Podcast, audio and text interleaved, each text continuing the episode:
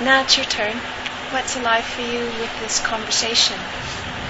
Well, I just saw an awesome movie that describes everything that you talked about in one plot. And it's called uh, Young Adult. Hmm. And it really, it's it's great to watch as as a study piece about unhappiness. And it's a story about a woman who has it all. She has a career. She has this great fancy apartment. She has all the toys that she can need. She goes out and lives a lifestyle that represents her wealth. And she's miserable. And she's going to go out and find her true love. Albeit that this man is already married and has just had her firstborn. But no, no, no. She's going to go out, seduce this guy, drag him back into her world because that'll make her happy. So she goes back to the town that she grew up in, and she goes through this whole just nightmare of a, of a, of a fiasco of, of this plot in her head that she's going to fulfill. And yet, as she's doing all this, you see all these signs of, of a person who's just so miserable. And yet, in theory, she was a victim of success, because in high school she was the prettiest one, she was the most popular one. Everybody, all her little groupie friends wanted to adore her and be like her, et cetera. And so throughout her life, she believed that that, that was the pinnacle. That's what life's about, being on kind of like, like the social top order, and that that will bring you happiness.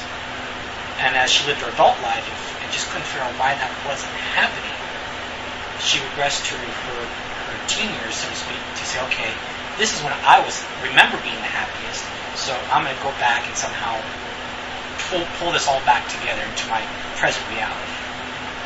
And only to find herself even, you know, just going off the cliff and being more miserable. But that whole concept of desire, that whole concept of the, of the ego and the self-image of the identity that comes from an external stimuli and the development, it's, I recommend it to everybody. It's, it's, it's dark, it's, it's cynical, but yet it's a great study piece of just everything you talked about. It's really cool. And it, and it just, then you, you know, once the movie's over, you're just like, man, I just, it's kind of like, I'm like watching hoarders or watching, uh, you know, people with, with, with these kind of uh, disabilities where they're just doing that, just finding a way to, to hide their own pain.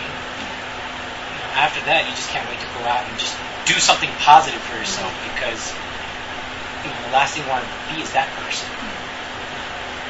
And it makes you think about, okay, wow, how am I living my life? What are the things and choices I'm making? Where, how do I want to go about and find true happiness? Mm-hmm. What it means to be a part of it.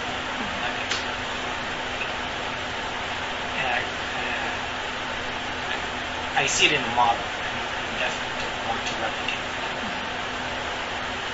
Yeah, well, for myself it's interesting because obviously, you know, I live a life of fairly few needs, and you know, I don't have I don't have a lot of toys.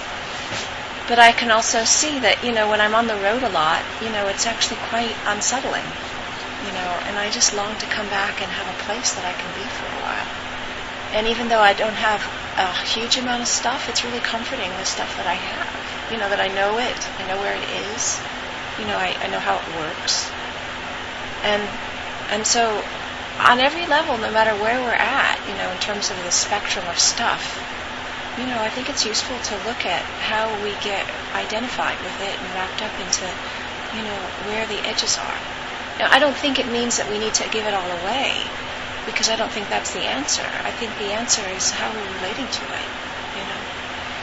But I did, you know, the whole thing with the hermitage being in the evacuation zone, you know, there was a moment when I felt just this incredible vulnerability that, you know, everything and all the efforts that everyone has made, you know, there, there was a possibility it's just going to go up in flames. But, you know, for me, the practice allowed me to stay with it and, you know, to touch the vulnerability of, you know, what would it be like to be totally homeless again? And so I stayed with it, and then it shifted. And then there was like, well, I've got my robes and my alms bowl. I've got the practice. You know, the people that I know, their friendships is not going to go up in flames, even if the house, the hermitage goes up in flames. It's like, I've got ground. You know, it's not something that I would want or want to ask for anybody, but it's like this is something that it wasn't so terrifying to me. And so then I realized, you know, I don't know what the universe has in store. You know, I don't know how this is going to go, but I'll be okay. You know, we'll be okay. And when I got there, then it was much more freeing. It was like I wasn't like, you know, how's it going to go? But I, I was quite delighted when I found out that, you know, it's okay. Things are okay. What would you say about obsessive thoughts? What is a good way to work with them? I think there's like many different ways of working with obsessive thoughts. One way of working with obsessive thoughts is change the frame of reference. So if the thought is a thought um, then about um, whatever, then bring your attention into your body of what's happening in your body when you're thinking that thought. So rather than loop with the thought, change the frame of reference into your body, or look at the hindrance that the thought is connected with. Look at the aggregates. Change the frame of reference so that you're not fixated on the on the looping pattern that's happening. Yeah. One thing with thoughts is to um, to ignore them. You know, this loops, and then put your attention somewhere else. Another thing with thoughts is to actually consider the um, that they're not doing you any good. So look at the nature of the thought itself and, and, and notice that there's nothing in this which is actually helpful. Yeah. And in doing that, that can lead to unfabricating the thoughts itself. Really go into the thought in a very uh, deep way and, and notice that it's it's a composite of a, of a number of different things coming together so that it can unfabricate. There's another way with thoughts that one just absolutely refuses. It's not just one turns one's attention away.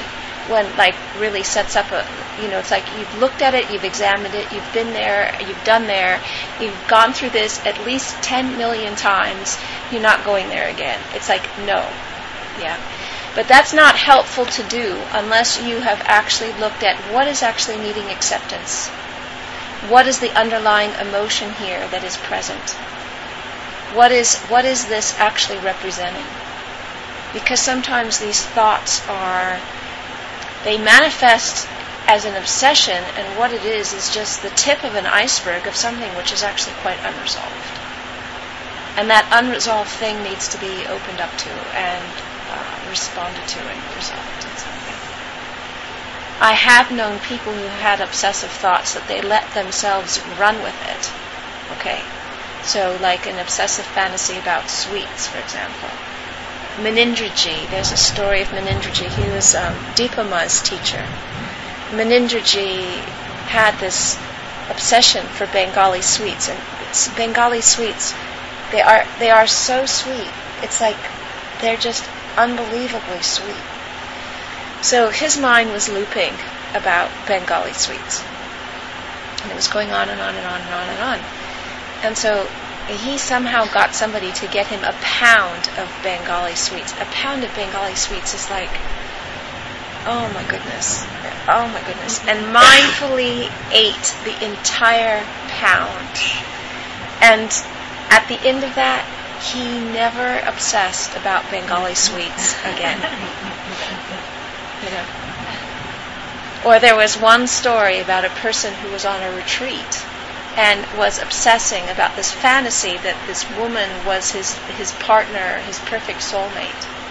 And so after a certain point, he just let his mind run with the fantasy. And, you know, and so, you know, they had this courtship and this romance, and eventually they got together, and then they decided to get married, and they had a family, and the kids grew up, and then things grew a little bit difficult, and finally decided to get a divorce. They got a divorce, and they're parenting the kids from two households. And anyway, by the time the retreat finished, it was like he didn't even say hello to her. So there's many things. But I think what's happening with obsessive thoughts, you know, for me, I, I need to look at what's not being accepted. That tends to be the place that works the best for me. And sometimes, you know, there's a, it's sobering. because, you know, I know for myself that sometimes the obsessions with desire fantasies is because of an incredible fear of annihilation. And I just, you know, for whatever reason, there wasn't the resources to just touch that fear and stay present with it. And so the mind loops. And sobering. It's more sobering. I heard something that you're speaking reminded me, and I don't know whether it's describing it. They say that when a trauma happens, even if it's in your own making or something happens, if they can get out of the situation and out of it very quickly, then it's not as entrenched as the, the constant looping when it's triggered. And I thought that was fascinating. What where my mind was going is, I wonder if that's true for the things we need to address, address the human level of labels, facilitate the process. Well, I think I think Martina, one of the things that comes with practice is it's a little bit like, you know, the sniffer dogs in the airport. You know, they've got their noses open and they just go for a beeline for the stuff that's not okay, whatever that is. And so with practice, we, we, we have our senses open and we begin to get more sensitized to move in towards these things that are problematic. Whereas before, you know, the tendency would be to divert attention or to bring pleasure or to escape or to not want to know or any of those things. But, you know, my experience is, is that those things with the wrong attitude bring more suffering. They don't bring an ending of suffering. And so moving into the pain is a kind of suffering, but it's a kind of suffering that brings about the ending of the suffering rather than more suffering. And so I think one of the characteristics of practice is, is this ability to distinguish which kinds of suffering lead to more suffering and which kinds of suffering lead to the end of suffering. And a readiness, a willingness, a readiness to go for it with the kinds of suffering that lead to an end of suffering, you know? To grab the bull by the horns and to wrestle him, if that's what's needed in order to to move into a place of more inner peace and freedom. And I guess one has to know that the pace, I was thinking, the longer that, and I'm speaking to myself, the longer that looping goes on, I, I just feel like I'm digging a ditch deeper, and I don't want to do that. But yet, you know, I don't attack them all at once. That's for sure. What is your sense about all of this? How do you guys work with desire? Well, I keep coming back to my desire to get things done. I have I sometimes get myself into deep trouble bailing myself out, and so I have more things to do than well. It's, it's part of that looping thing where um, I, I want to finish something, and I know I've got a lot of things to do, and so uh, I immediately gravitate towards the pleasure. Uh, you know, I'll spend an hour or two on my, on my uh, computer, on Facebook, or you know, watching a movie I don't need to watch to avoid having to do my papers, my reading, and everything I have to do. And our man was saying, just get the longer you stay in that loop, the harder it is to break out of it. And so,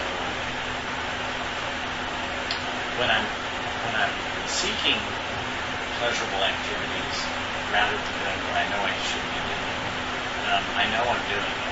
So I'm very aware of it. You know, it's like, I do. And but for some reason I have a hard time breaking out of that. And then I find myself in the last ten papers to life, and, you know, and then I have no choice but to do it, and then I'm miserable. I get all my misery in one big chunk, you know. So I don't, I don't know. I'm still working on that, and I'm trying to figure out where that will take me.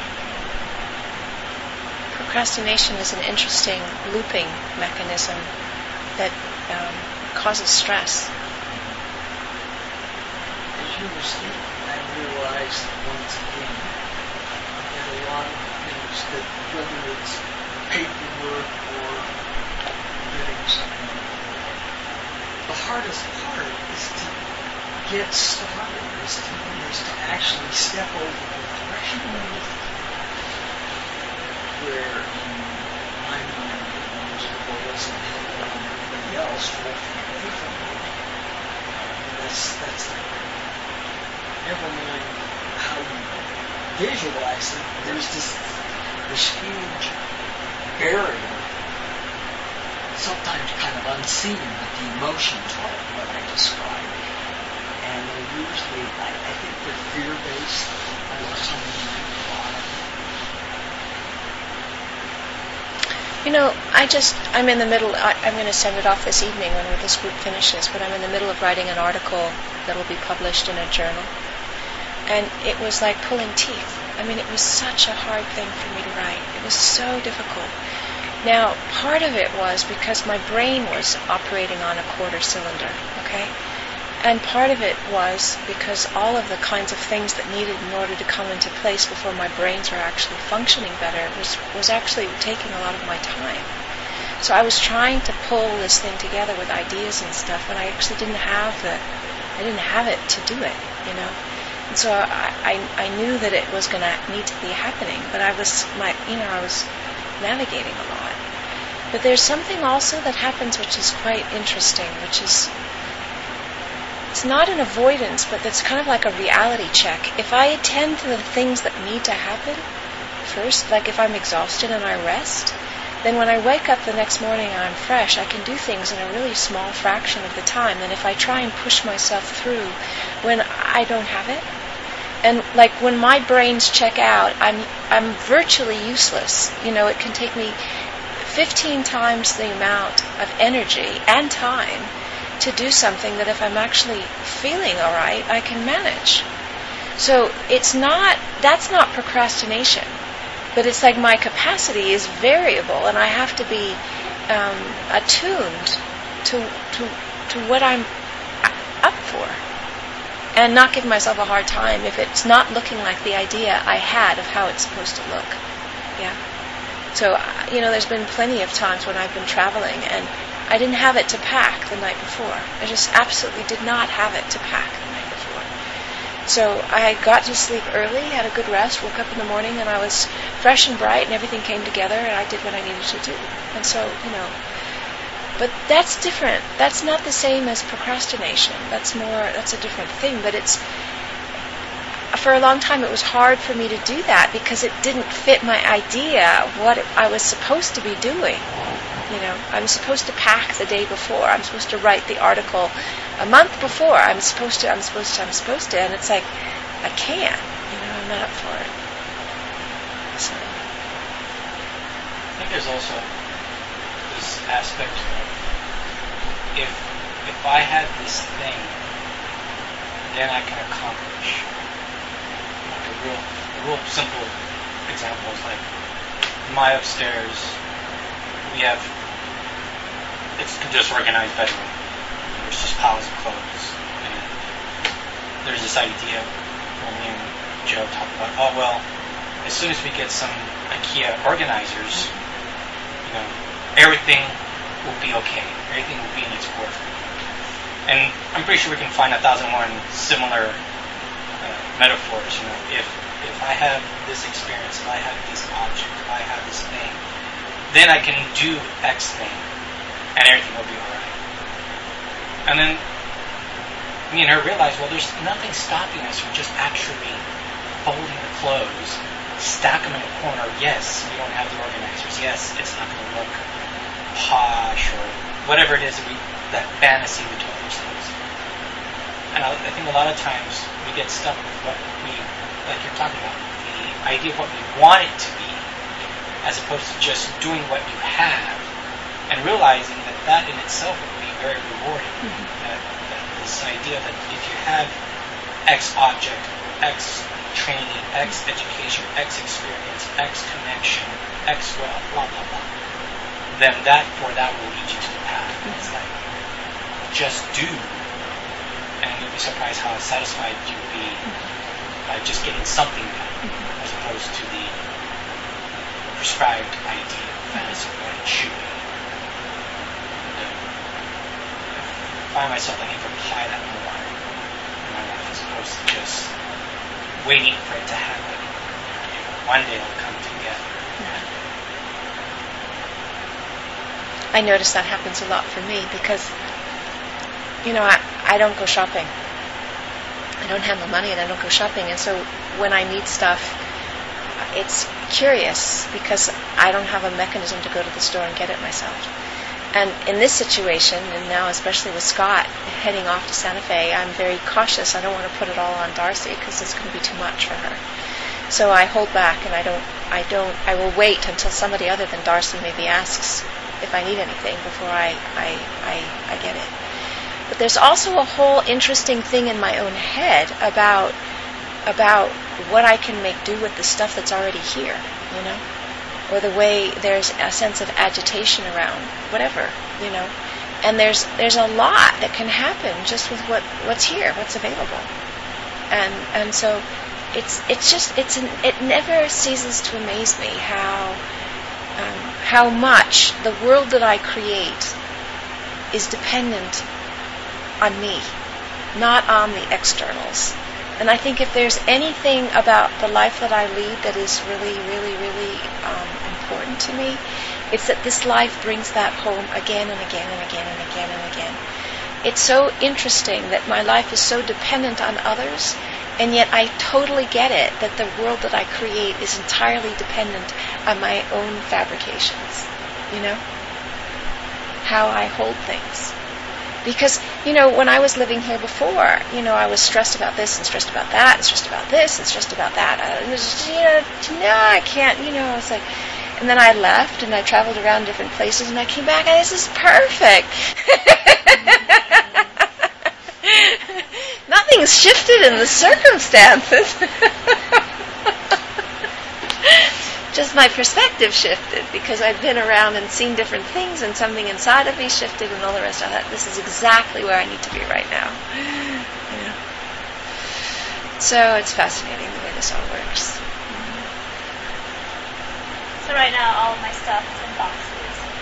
Um, and it's it's unsettling, but um, but last night, so I've got two apartments at the moment. All of my stuff is in this apartment, but I was eating dinner in this apartment. And um, then got in carry out, and normally they give you utensils to go carry out, mm. but there was nothing, and it was noodles. And so, yeah, exactly. So I thought, well, I could use a screwdriver, but that was really that was all I had. Keep your tools. Exactly. But I mean, all I had to do was get the food into my mouth, and I was alone, so it didn't have to be pretty. And so, yeah, I mean, I used my hands, and it was fine. You know, it's like you really need very little. And I mean, I've, you know, having carried all of my stuff, you know, it does make me wonder, like, why do I have all this? And even though I went through it kind of before, you know, just going through everything and deciding, okay, do I need this still, or can I let it go? And I did, you know, I got rid of some stuff, but still a lot to carry it. You know, in Asia, that's all they do is eat with their hands. Yeah, you know, right. They don't have silverware. Yeah. You know. Yeah, so maybe I'll get rid of my silverware. Mm-hmm. But. It's amazing, and you make it through the whole the whole meal without using any utensils or anything. Yeah. And you see the, the practicality chopsticks. Yeah, exactly. And then you just gotta whittle two branches from outside and you do it. Yeah, the, you know, so I was dealing with the formaldehyde thing and I hadn't figured out about the fans in certain windows and all the rest of that, so my strategies was to be out of the hermitage. So, you know, it's hot during the day. So um, I got back Friday night late, and I knew I was tired. I didn't sleep very well, so I knew I was going to need a rest, and I wanted to be in a cool place. So I ended up, I ended up in this kind of tiny, it was on the cliff, this tiny little place that was all rocky and uneven and totally bumpy, and it was tiny, and that was going to be my nap place, because it was a cool place. And I, it was so interesting to me, it was so perfect. It was so perfect. It was like all I needed was a cool place in the shade that was even enough that I could lie down, flat enough that I could lie down without actually risking falling down, and that and that and that it was so perfect to just be able to have a nap there. It was great, you know. And so it, you know, it really does make you think about how it's got to be like this, and it's got to be like that, it's got to be like this, it's got to be like that. Can't possibly be like that. And it's like, you know, it's, it's just here. That's all it is. It's just our, it's our idea, you know. There's all kinds of things that can work. So, well, shall we wrap up this discussion? Yeah.